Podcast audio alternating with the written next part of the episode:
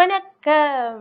So இன்னைக்கு பார்த்தீங்கன்னா நம்மள நாமளே எப்படிடா உயர்த்திக்கிறது? இன்னும் எப்படிடா முன்னேறுறது? கட கட குடு குடுன்னு ஓடினா மட்டும் போதுமா? அப்படின்னு பார்த்தீங்கன்னா இல்லைங்க. ஆறே ஆறு ஸ்டெப்ஸ் ஃபாலோ பண்ணீங்கன்னா ஷியூர் அவங்க எல்லாருக்குமே இல்லை நம்ம எல்லாருக்குமே வந்து முன்னேற்றம் அப்படிங்கிறது வெகு அருகில் தான் இருக்கு அப்படின்னு சொல்றேன். ஏன் அப்படின்னு பார்த்தீங்கன்னா ஃபர்ஸ்ட் முதல் கட்டமாக நீங்கள் என்ன பண்ணணும்? ஃபர்ஸ்ட் ஸ்டெப்பு என்ன அப்படின்னு பார்த்தீங்கன்னா ஒரு லட்சியம் இல்லைன்னா ஒரு டார்கெட் வச்சுக்கணும் நீங்கள் அந்த டார்கெட்டை நோக்கி நீங்கள் மெது மெதுவாக மெது மெதுவாக அடி எடுத்து வச்சு அதற்கான பாதையை நோக்கி நீங்கள் போயிட்டே இருக்கணும். ரெண்டாவது ஸ்டெப் என்னன்னு பார்த்தீங்கன்னா திட்டமிடுதல். எஸ் பிளானிங் பிளான் பண்ணி எதுவும் பண்ணணும்ப்பா. வடிவேலு சார் சொன்ன மாதிரி அது காமெடி சென்ஸில் எடுத்துக்காம நல்ல சென்ஸில் எடுத்துக்கிட்டு எதையுமே ஒரு பக்கா பிளான் பண்ணி தட்டி தூக்கினோன்னா எதுவுமே வந்து ராங்காக போகாது. சின்ன சின்ன விஷயங்கள் கூட மைன்யூட் டீட்டெயில்ஸ் கூட நீங்கள் ஆராய்ந்து செஞ்சீங்கன்னா கண்டிப்பாக அது உங்களோட பாதைக்கு இன்னும் ஒரு வெற்றிக்கல்லாக அமையும். மூன்றாவது ஸ்டெப் என்ன அப்படின்னு பார்த்தீங்கன்னா எப்போவுமே ஏதாவது கற்றுக்கிட்டே இருக்கணும். நம்ம வந்து அதாவது என்ன சொல்லுவாங்க கற்றது கைமண் அளவு கல்லாதது உலக அளவுன்னு சொல்லுவாங்க இல்லையா? அது முற்றிலும் உண்மை.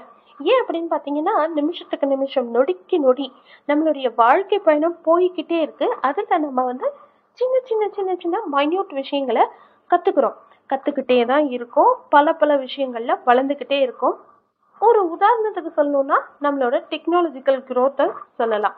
அதே மாதிரி நாலாவது ஸ்டெப் என்ன பிரியா? சீக்கிரம் சொல்லு. அப்படின்னா ஒரு ஃபோக்கஸ் கான்சென்ட்ரேட் பண்ணணும். நீங்கள் ஒன்று பண்ணுறீங்க அப்படின்னா அதுலேயே உங்கள் கான்சென்ட்ரேஷன் இருக்கணும்.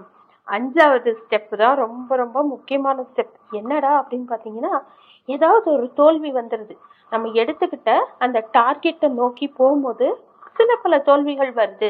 இல்ல லட்சியத்தை அடைய முடியாம நம்ம வந்து திக்கி தடுமாறி நிக்கிறோம் அப்படின்னா நம்ம அதுல இருந்து டபால் அப்படின்னு எந்திரிச்சிடணும். ஒரு குதிரை எப்படி எந்திரிச்சு ஓடுமோ அந்த மாதிரி திருப்பியும் நம்ம அந்த தோல்வியில இருந்து திருப்பி எழுந்திரிச்சு கட கட கட கட கடன்னு எந்திரிச்சு ஓட ஆரம்பிக்கணும். அப்பதான் வந்து அதை சொல்லுவாங்க இல்லையா? தடைகள் எல்லாம் வந்து உங்களுக்கு ஒரு படிக்கெல்லாம் மாத்திக்கிட்டு நீங்க ஓடணும். லாஸ்ட் அண்ட் ஃபைனல் என்ன அப்படின்னு பார்த்தீங்கன்னா இதுக்கப்புறம் கூட ஒன்று இருக்கு. பட் அது வந்து எல்லாரும் அதை ஒத்துப்பாங்களான்னு தெரியல. உங்களுடைய உடல் மற்றும் மன நலம் கண்டிப்பா ஓடுறதுக்கு நமக்கு தெம்பு வேணும். மனசுல வந்து வலிமை வேணும்.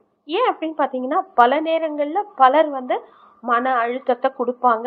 இப்போ எல்லாரும் சொல்ற மாதிரி ஸ்ட்ரெஸ் ஃபேக்டர் அதிகமாயிட்டே இருக்கு எல்லா இடங்கள்லையும். அது வந்துக்கிட்டே இருக்கும்.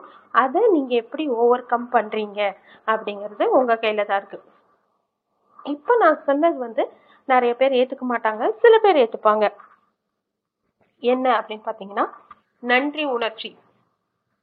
அது எல்லாருக்கும் இருக்குமா அப்படின்னா இருக்குமா இருக்கா? அப்படின்னு நம்மளால கெஸ் பண்ண முடியாது. ஏன்? அப்படின்னு பார்த்தீங்கன்னா சில நேரங்களில் சில மனிதர்கள் சொல்ற மாதிரி நிறைய பேர் அதை மறந்து போயிடுறாங்க. அதுதான் உண்மை. நன்றி அப்படிங்கிற ஒண்ணு சொல்றதுக்கே எல்லாரும் தயங்குற நேரத்துல நன்றி உணர்ச்சியோட இருப்பாங்களாப்பா? அப்படின்னா இருக்க மாட்டாங்க. ஆனா இருந்தா இன்னொரு added advantage another feather on your cap இது எல்லா ஸ்டெப்பையும் நம்ம ஃபாலோ பண்ணோம்னா ஷியூர் நம்ம எல்லாரும் நம்மளுடைய இலக்கை நோக்கி மிக வேகமாக ஓடி அடைஞ்சிடலாம் அப்படின்னு சொல்லி நான் முடிச்சுக்கிறேன். தேங்க்யூ